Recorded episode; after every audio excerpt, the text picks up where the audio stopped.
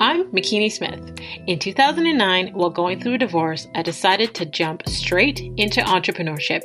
In 2012, I lost my sister and asked myself, what legacy do I want to leave behind? Since then, I've become a serial entrepreneur, helping other women publish their books, produce their podcasts, and reach their big goals to walk in their greatness. I realized the importance of sharing our stories of resilience and how it can be another's guide to walk in a manner worthy of their calling. We are blessed to be a blessing, so get ready to be blessed with an inspiring testimony.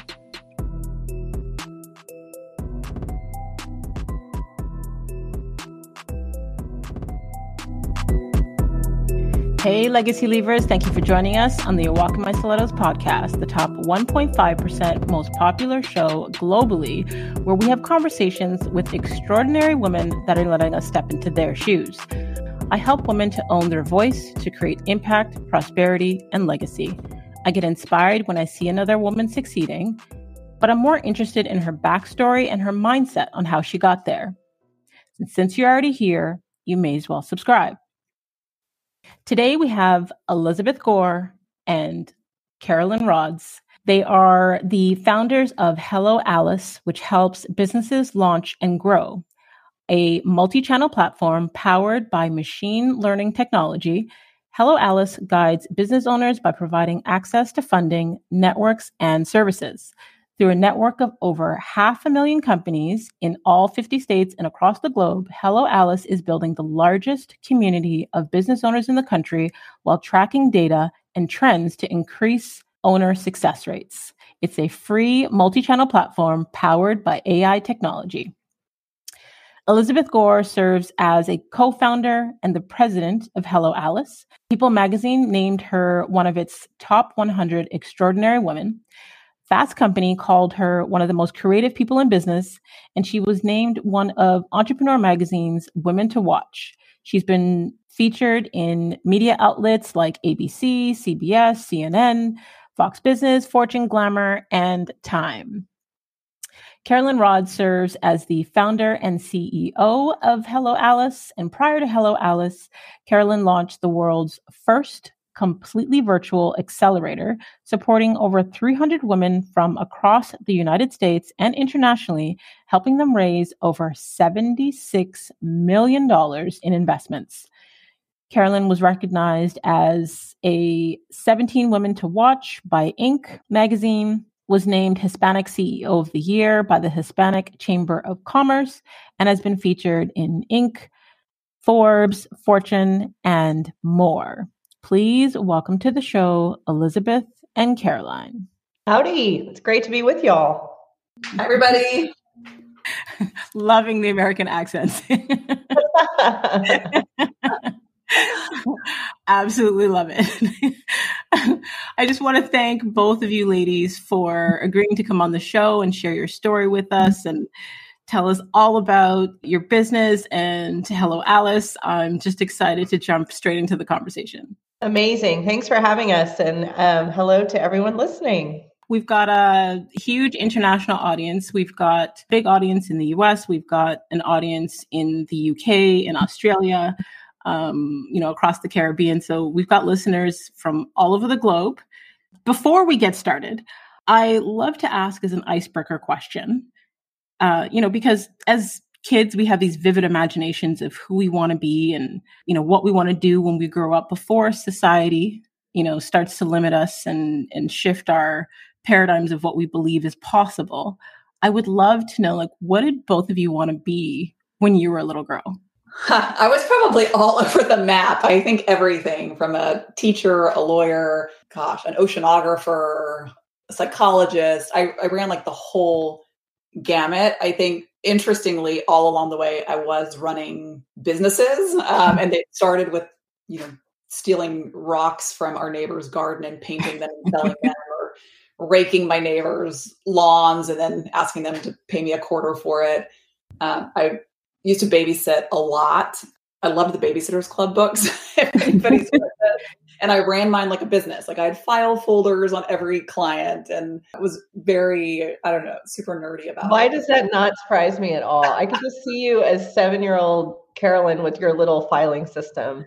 I did. I literally asked my parents for Christmas one year for a file cabinet. Um, and even when I was little, like my favorite gifts were office supplies. So yeah. I love it. Somewhere in the DNA, I guess. what about you, Elizabeth? You know, um, so I grew up around agriculture, cattle and horses, and I loved it. And I 100% thought that I would be managing a, a huge ranch or be a veterinarian. And uh, my degree was in that was actually in animal science uh, around cattle so that was definitely my you know you said before society changes us but that was all i'd seen around me and that's all i knew but it but i also loved it. And so i was cowgirl hat all the way. That hasn't changed much too. It still looks good in a cowboy hat. I, yeah i haven't gone too far from my roots. I love it. Okay, so share with us the story of how Hello Alice came to be. Uh, we came, and Elizabeth can, can chat on, on her side of this, but I think what I love about our story is that we came from very different perspectives, but landed in a very similar place. Um, Elizabeth, I would say our story started in a in a tent at a conference, and we got into a conversation. But I had prior to that run uh, two other businesses, one that had failed and one that I had successfully exited. And it was those two experiences that really made me realize first how much opportunity opened up once there was a track record of success, um, but also how beneficial all those resources would have been on day one for a small business owner. Um, and and two, you know, I think the other piece of that was that the same entrepreneur can have very different experiences based on the the access to to knowledge and networks and capital that they have. And so it, it seemed, it sort of boggled my mind that there wasn't an efficient way to connect entrepreneurs with the resources that they needed to grow, with the capital that they needed to grow their businesses. It seemed like a lot of people were putting a lot of energy together, but there was nothing that was really pulling the ecosystem together and making it easy for entrepreneurs based on who they were as individuals um, and the type of company that they were trying to grow. Um, and when I met Elizabeth, I think she came from a, a very macro perspective. Elizabeth, I'd love for you to, to dig in on that piece. Um, but really, I think you know we're both aligned with seeing this massive opportunity that if these entrepreneurs succeeded, everybody succeeded, right? The government succeeded, and corporations succeeded.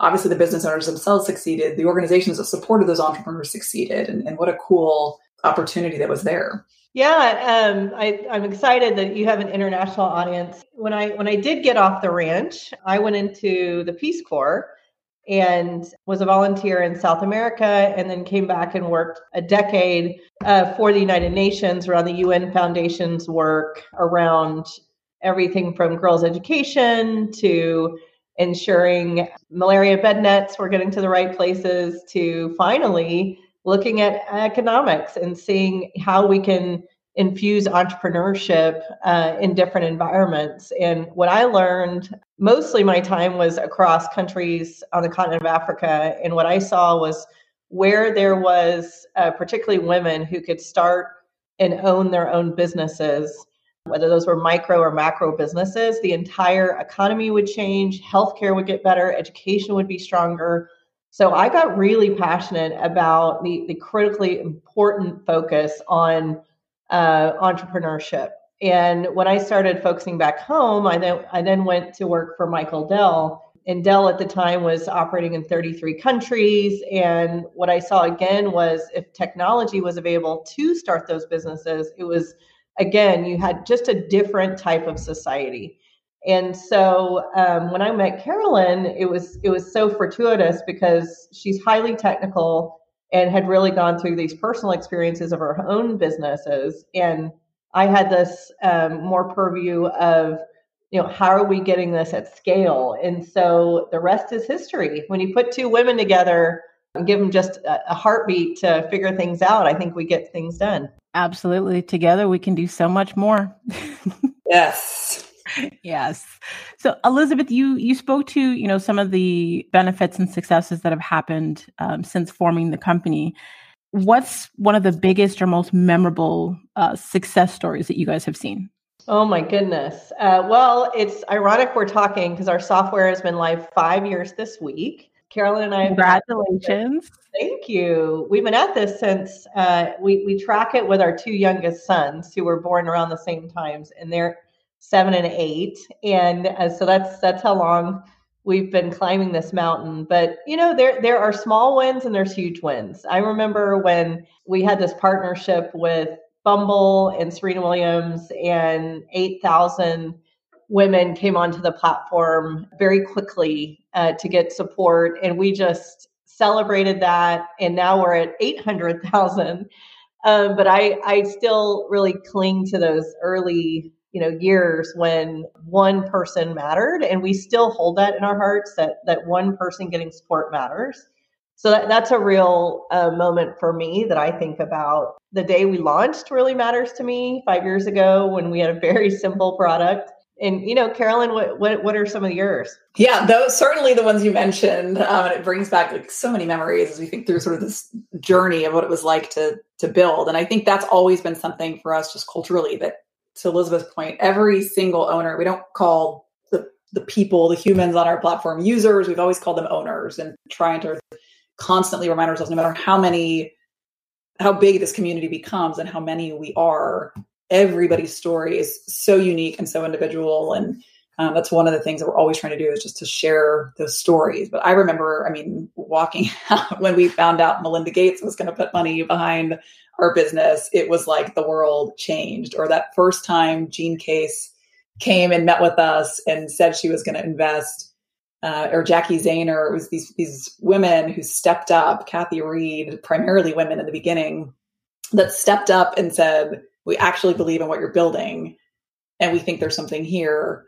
What a validator that was that that we were building something meaningful. And then when we let our seed round and had you know venture funds like Signia Ventures, led by Fed at the time, who's on our board, just having these people that were were validating at every turn, but also the owners constantly sending us notes and saying, "Hey, this opportunity changed the trajectory of my business," or you know, I, I learned about this grant and I got five thousand dollars, and my business has never been the same since. Like it put me on a different path. And to me, like the, the, the same validation that we get from people believing in us is the same validation that I hope we can give to others by opening up many of these opportunities. Yeah, I, I love the impact that you ladies are making. Like obviously, you know, hearing the stories and getting that that validation helps to drive and, and push you forward. But I'd love to know like what inspires you most about what you do? Like what keeps you going every day? We all know entrepreneurship can be a struggle. It's the owners. I mean, it is these small business owners, and you talk to them, and it, it seems like it's almost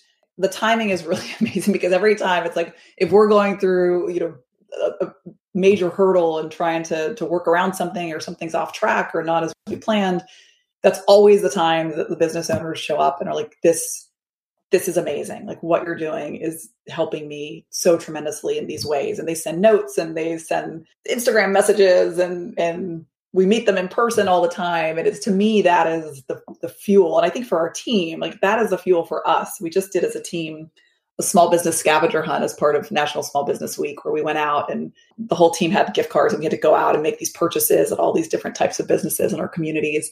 And the energy that our team came back with like this is why we're doing this. It's to help these people that are making a difference in their own communities. And we get that validation at, at every turn and it's and the feedback from them, right? If this is what I need more of, this is what isn't working. Here's where I'm struggling with my business. And those are the things that we set out to go fix. And let's bring in the right partners, let's bring the right corporations, let's bring the right organizations in to go make a real change here and not just you know throw up a piece of content on a platform, but let's actually go really change the way that this operates. Let's change the way these small businesses access capital.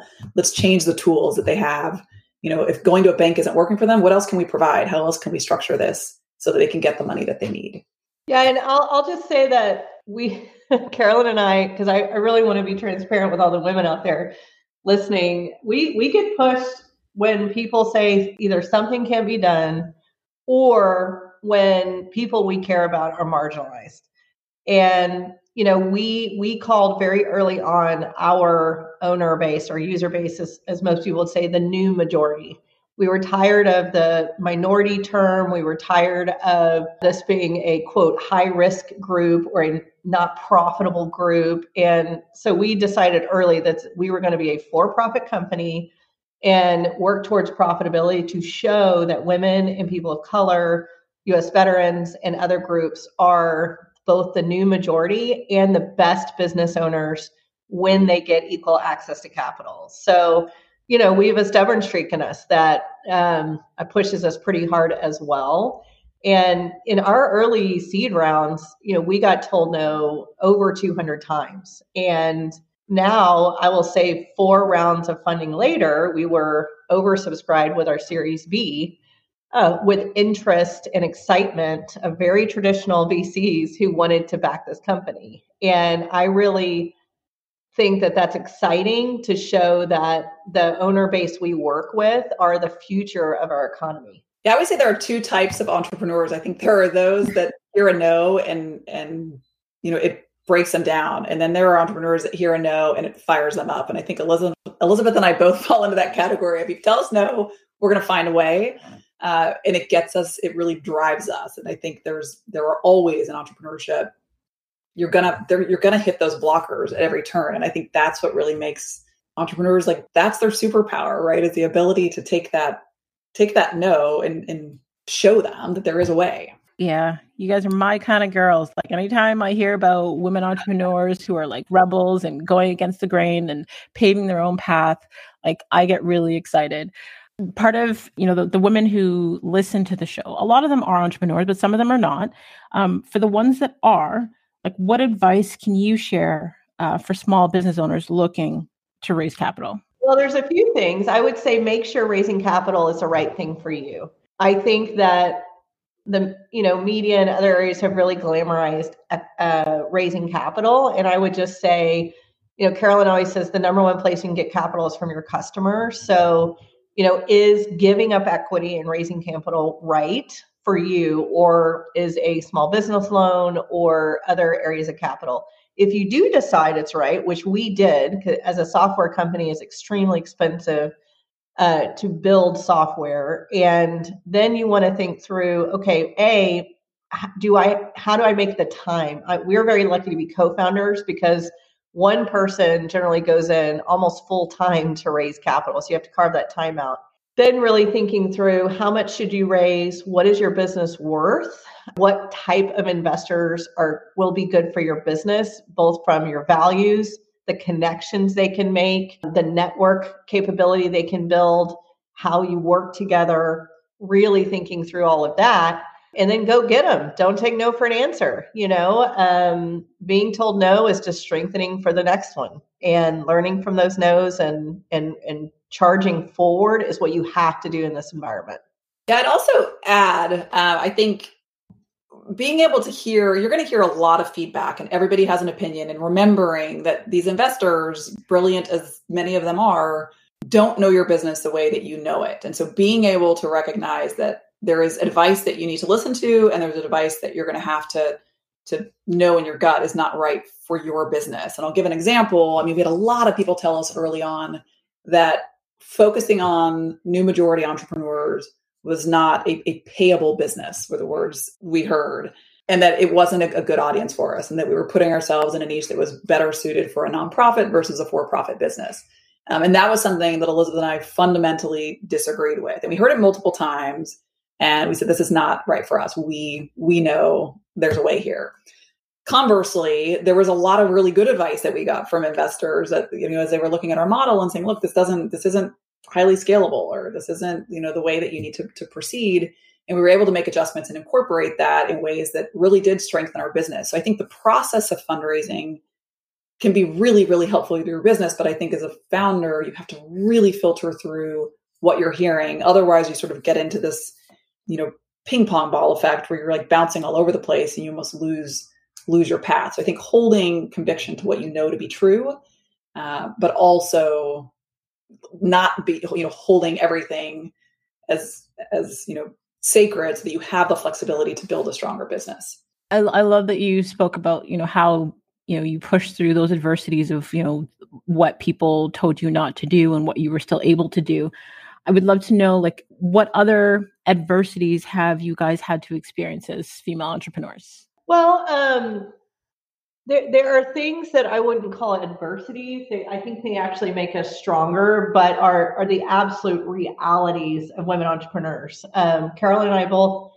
had have small children. We were pregnant when we started talking about this business almost at the same time. We've had aging parents that we care for and still care for. So I think that in addition to the business, there's a lot going around women because we orbit, but I think that makes us extreme, extremely efficient. I think it makes us good managers. It makes us put our interpersonal energy into something other than our egos for the business. So I would say that again, it's not a challenge, but it's it's something unique to women that makes us stronger. I would say the challenge that shocked me, and I still get shocked by it, is the inherent bias for women in business. I, I, I, really was idealistic, thinking if we have the best numbers, if we have the best business plan, it will not matter. I was completely wrong. women have to work twice as hard to get into the same rooms. We have to work twice as many meetings to get capital. Um, you, you tend to get discounted before you open your mouth. And so I was very shocked by that. And I continue to be shocked. I was with um, the new CEO of the Wing the other night and about 20 women in a room who are just badasses, just, you know, big executives kicking ass. And I was, my jaw was on the ground with some of their stories, even today. So I do think there is inherent bias that we are working through. I think it's getting better, but it, it is real. It is very real. Totally agree with you on that. Yeah, I couldn't agree more. And I think it's it's this balance of being able as a woman, I think, to do it the way that we know best, right? And, and how do we work? And it is different in certain ways, right? I think there is a sense of community in the way that we lead teams and build relationships. And again, there's generalities and exceptions to every single rule here, but I think not trying to sort of fall into the mold also like what is actually right. And I think an example of that is Elizabeth and I used to you know, people would have told us we were crazy for starting a tech company with young children and that we were you know, primary caretakers for. I think both of our husbands also work and the majority of childcare fell on us in, in the early days. I think since we'll say, you know, it's it's shifted. I think our husbands like obviously like pitch in and as the company's grown have, have really stepped up. And I but I think it's it is different. And I think saying, look, we're gonna we're gonna do this and we're gonna show them and it, it is. You have to prove it at every point, but also building it the way that we need to. We would bring our kids to the park and we'd bring our laptops and we'd sit there and we'd work for hours and they would play with each other and entertain each other so that we could get our work done. Uh, or we'd work late nights after the kids were asleep because that's when we had you know time where we weren't going to be interrupted. I think COVID was a great equalizer in some sense of opening everybody up to here's the way that we all actually work. We all have this stuff going on in the background, and it's it's the way that we operate. So I think in, in a silver lining perhaps was that it, it put a little bit more of a lens into the the reality for all of us. I think it's great that you, you know, shared that part because I know for myself, even when I first, you know, was going through my divorce back in 2009 and I was a single mother, um, like single mother of three, my kids were younger and, you know, full-time entrepreneur. And I was in real estate at the time, but I was bringing the kids with me in the car to do open houses and, you know, showings and when I shifted into personal development, they were coming with me to my book signings and speaking engagements. And there are women that may want to get into entrepreneurship or they're in the beginning parts of their entrepreneurship and feel like, oh, I can't because I have kids or I can't do this. But when they hear that you make your children a part of the journey, it's not sacrificing your children to pursue your passion you're still able to pursue your passions and your your kids are observing that sacrifice. Yeah are you kidding me? Like this summer so we have four kids and, and they're best friends. We had one girl and three boys in this crew. In the summer carol and i are we always come together in the summers to work as much as we can. The kids stay together and uh, they had their own businesses going this summer. And remember, they're seven, they're seven, eight, and and nine and ten. And uh, and we and Carol and I were exhausted. We were having to work for them for their businesses. it was just the funniest thing. But they were making a couple hundred bucks at these farmers markets, and we thought, wow, they're way ahead of us where we were at that age, obviously. So it's it is. I think it's awesome for these kids to see their mamas kicking ass.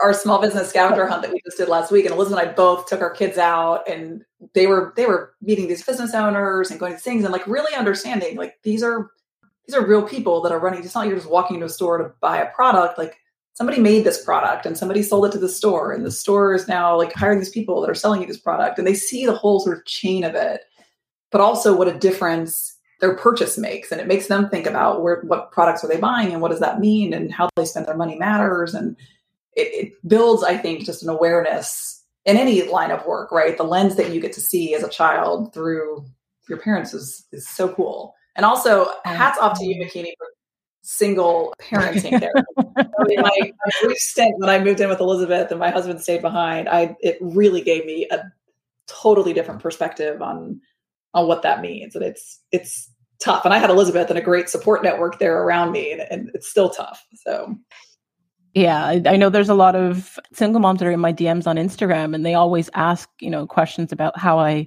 have managed for so long with my kids. But, you know, to speak to the point that you guys were saying earlier about the awareness of when your kids see you working as an entrepreneur, you know, my kids, like I said, have watched me ever since uh, I went through my divorce in 2009. And their drive and desire to be entrepreneurs is beautiful. Like, you know, with kids, some things are taught and some things are caught. But when they watch you, like my my eldest has multiple streams of income. She runs a tattoo shop.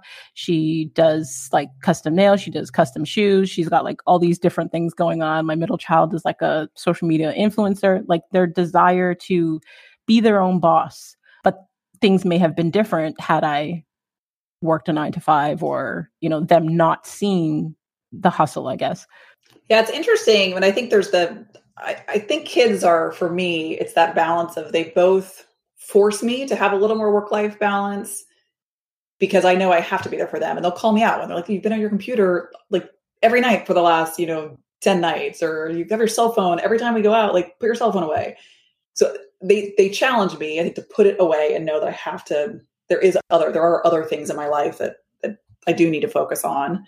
Um, but they also, I think, get to to your point. I mean, I think getting to see that it is hard and it, and it takes a lot of work, but we also get to build. You know, as as entrepreneurs, we get to build the reality that works for us, which I think is probably one of the, the coolest parts of it, right? That it's not it isn't the nine to five. Um, it's probably oftentimes I think the nine to midnight, but um, but we get to build, build that. Yeah, I think the great the great resignation, as they're calling it. Um, if you look at it on a positive note, it's it's people taking control of their lives and their destiny and taking calculated risks towards the way they want to live, the way they want to work, what's their purpose in life. Um, I, I, I know that there's a lot of concerns about it, but I also think there's an extreme silver lining around it. I agree with you on that. A lot of the narratives that are out there, sometimes I have to look at, you know, where they even stem from. And I think that's why I'm so passionate about amplifying the voices of women and and us controlling our narratives and telling our stories because a lot of the narratives out there are or were controlled by men you know for for their advantage but i think as women as mothers being able to set that example to change the narrative uh, to control our own narrative to make a difference for the future agreed i think this um, as we're talking about all our kids this next generation they, they got it they're way ahead of us and the exciting thing is it's never been uh, more cost efficient to start a business. It's getting cheaper and cheaper to start a business. And with technology and digital tools, and of course, our goal at Hello Alice is to get you the capital you need to start your business. I think we're in a a, a game changing time for folks. I mean, I I never, you know, in college, I don't think I heard the word entrepreneurship once. And so I think you're going to have folks thinking a little bit more about being a business owner versus going into a corporate environment or a different environment as as their career path which i think is very exciting absolutely. With the pandemic like a lot of businesses had to shift or pivot. Some businesses were able to thrive you know some people had to shut down. I'm i'm curious how did the pandemic affect hello alice? Well um, you had the we had a very just like i think every other business in America, just huge fear, and, and excuse me, business around the globe, where Carolyn and I, our board told us they want us to cut 20% costs immediately. And so we cut back costs. We had a really difficult decision to lay some employees off. Um, and we tried to be very responsible with our cash flow. And, you know, but we also kept our purpose to help small business owners. And we ended up growing 1100% during the pandemic. And, you know, wow. I think uh, if I look back on that, you know, we really, Carol and I stuck to what do our small business owners need right now. And so we pivoted and built the COVID 19 Business Center in a week. And we had almost 200,000 small business owners going through that weekly to try and get help to apply for financial resources, to help with their mental health, to even those who needed to close down, closing down your business with dignity and not ruining your credit and so we, I think, I don't know, Carolyn, I think we had, when the pandemic started, we had less than 20 employees, and now we just peaked over 100 uh, folks working at Hello Alice. So it's been a wow. time of growth and transformation, not without heartache. Yeah, it was, I think, the greatest lesson there, and one that we always knew, and I think it was something that was really core to our culture, but just solidified for all of us was if we keep the business owners first and at the forefront, we're going to make the right decisions as a company. And it was, to Elizabeth's point, scary. We had put a ton of money into a huge marketing campaign launch that we were going to be running at South by Southwest, which got canceled, you know, days before the event. Uh, it threw off our entire annual marketing plan that we'd spent months and spent a ton of money putting together. And it was a huge pivot. And I think immediately, of course, that was the first thing. It was like, oh my God, everything's falling apart. And then within 24 hours we were like if this is happening to us we're a venture backed company. We've you know we're a tech company. What is happening to these small business owners right now? What are they feeling? And we changed everything. We had a grants program that we were going to deploy. At the end of the year we ended up pulling it together emergency grants. Grants have now become you know a core piece of of our offering. And we've learned a lot of different ways that we can leverage those to access capital and, and build new tools. So it really did change everything for us. Um, but I think the, the biggest takeaway was just solidifying that it's customers first, like put your audience at, at the forefront and you'll do what's what's right by them. And ultimately that's the right thing for your business.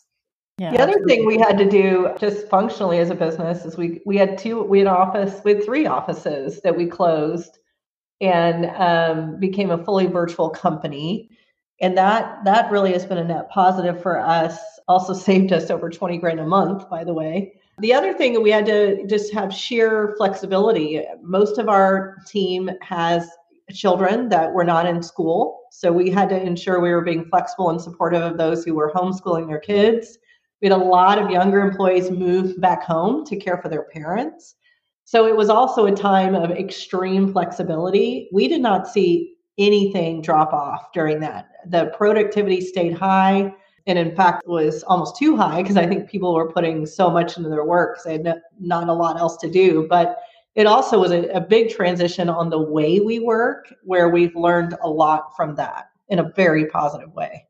Yeah, it sounds like I don't know what the, the actual numbers would be, but it sounds based on, mm-hmm. you know, all the women that I've had conversations with that have run businesses, like anyone who was in the online space thrived and then anyone who had like brick and mortars, you know, had to to pivot or struggled a little bit.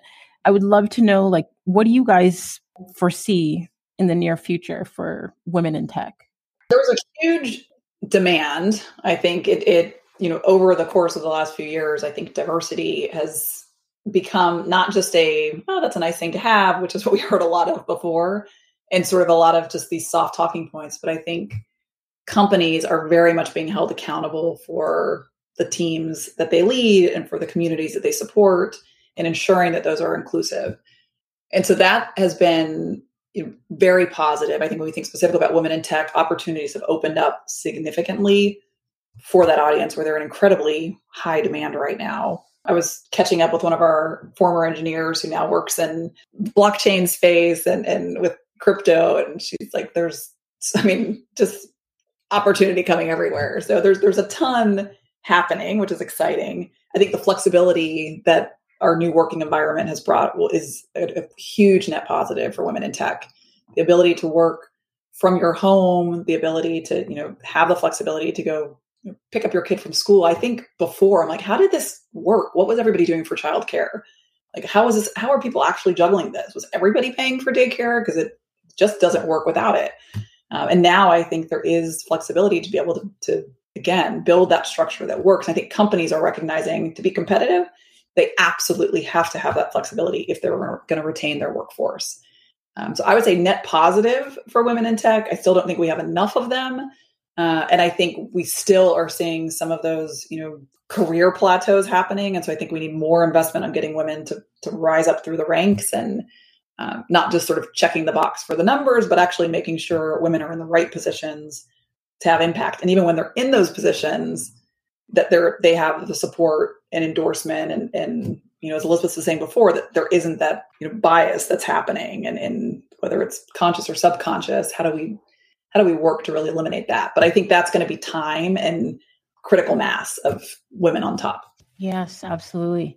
Okay, so you know we've we've talked about you know the the pressures of you know being a woman in business, being a mother, a wife, our mental health, like dealing with the pandemic, all of those things. I would actually love to know like do each of you have like a self-care routine to make sure that you know your well-being is also um, taken care of because i know with all of those tasks and titles and hats that we wear as women like the the burnout and and those things can be very real if we're not having some form of balance or in harmony or living like holistically it's so funny because self care is so important, and we all talk about it. And I, I'll just be really honest. There are weeks where I do great at it, and there's weeks that it just goes to shit. so, but my, I mean, my, I would say my three things are exercise. I, no matter what's going on in the world, I do try and exercise five days a week. And it's also my only time to be alone, which I really enjoy. And then I really enjoy uh, my cocktails and having a good time, uh, which is normally with my husband. And then um, I have the best group of girlfriends on the planet. And uh, we use an app called Marco Polo where we all talk to each other privately but can keep up with each other. And and then we have our girls trips so i, I guess those would be my my big three. What about you carolyn? Yeah mine similarly ebbs and flows. Um it's primarily i mean i love to go on walks and i have a good friend and neighbor that we often will kind of try to escape for a walk at some point, um, and just get a little kind of break from everything I love just, I mean, hanging out with the kids for me is a great balance to everything because it's, it's probably the one thing that I think truly gets my mind off of work because I have to be present and in the moment. Um, so whether that's going and hitting some tennis balls or going to the park or doing whatever, uh, it's just a good a good kind of counterbalance to to work.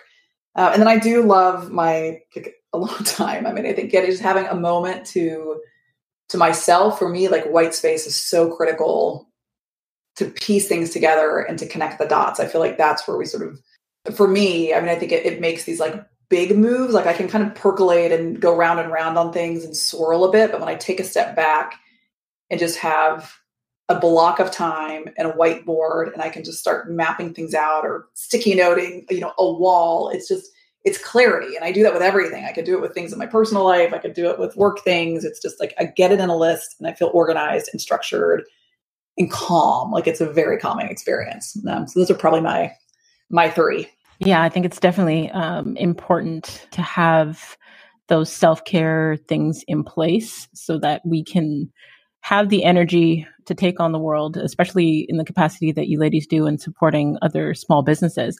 But before we go to the final segment of the show, I want you to tell people where they can stay connected with you online to learn more about you, more about Hello Alice, and everything that you guys have to offer. Sure. So helloalice.com is our website. And for all of you small business owners, I highly encourage you to look at the work we're doing around giving you access to grants and capital. So we're here for you. Carol and I both just our full names on social media. So Carolyn Rodz, R O D Z, and then Elizabeth Gore, G O R E, on our different social channels. And uh, we'd love to hear from you and to support everything y'all are doing and and thank you for getting everyone's voices out there. I walk in my stilettos is such a an important voice for women. So thank you. Thank you so much. I will have all of your contact info in the details section of the episode so they can connect with you directly. They won't have to search too far.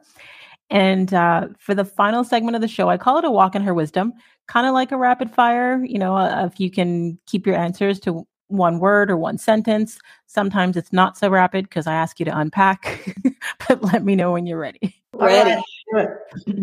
All right. What's the best advice you've ever received? My grandma told me to keep my head up high and give them hell. Mine uh, would be to keep perspective, um, just being able to see things from from all sides. What's the worst advice you've ever received? Don't start Hello Alice.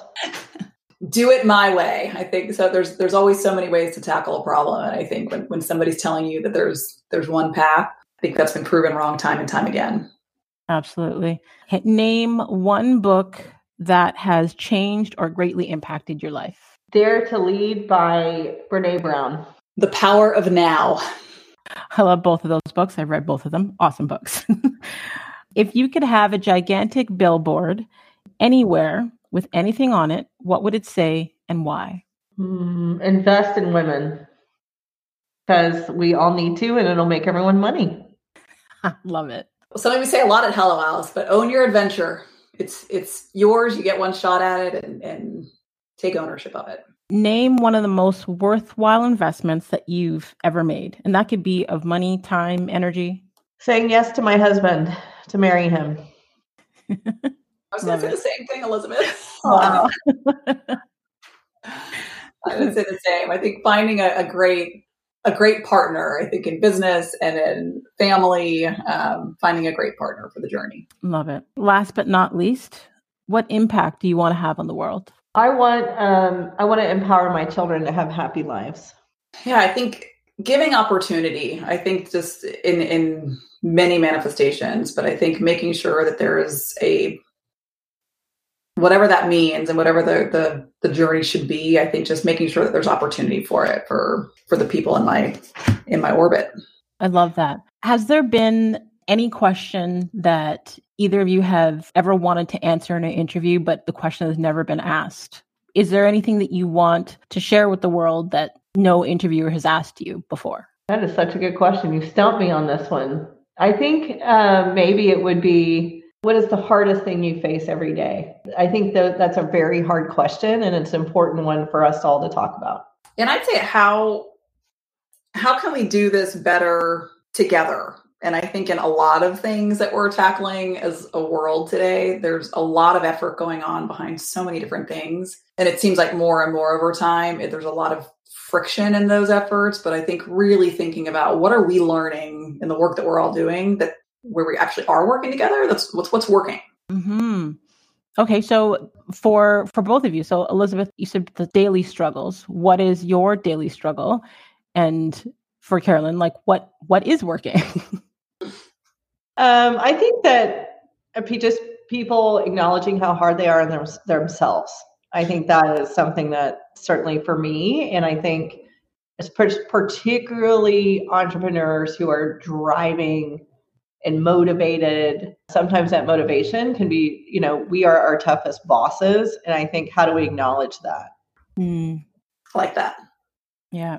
Uh, and on my side, I would say, you know, I think where where we find like real collaboration happening, I think, and when when there is both alignment and and objectives, and I think transparency in motives. And so I think the more all parties are like, this is what I this is what I need to achieve to get out of this, and this is what's going to keep me excited about achieving this objective. It really helps everybody figure out a scenario that is taking those things into account, and everybody can work work towards the common goal. But I think so many times it's those we never really talk about the why. We're just talking about we need to do this and we need to work in this in this way, and we're not really honing in on the whys of each party. Hmm.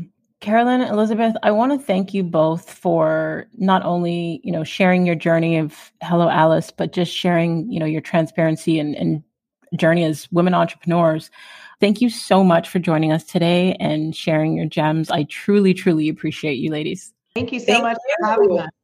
This was awesome. Really great chatting to McKinney. You got my mind going on a lot of different things. I, I try to ask the deep questions to get us thinking. There we go. thank you. Thank you both. Like I said, I, I truly, truly appreciate you. Thank, thank you. you. To all you legacy leavers out there, until next time, subscribe on all platforms. Don't forget to rate the show and leave us a review on Apple Podcast. And I just want to thank each and every single one of you that continues to listen and help the show rank globally in the top 1.5% most popular shows in the world out of over 2.8 million podcasts. You can join the community of legacy leavers and sign up for our weekly newsletter at awalkmystilettos.com and receive a free copy of the gratitude journal. And you can also grab a copy of any one of my personal development books available online everywhere. And if you could think of five women that would receive value from hearing Elizabeth and Carolyn's story, please share it with them. Feel free to screenshot this week's episode and you can tag us on Instagram and let us know what resonated with you. You can tag Carolyn and Elizabeth at hello alice underscore com.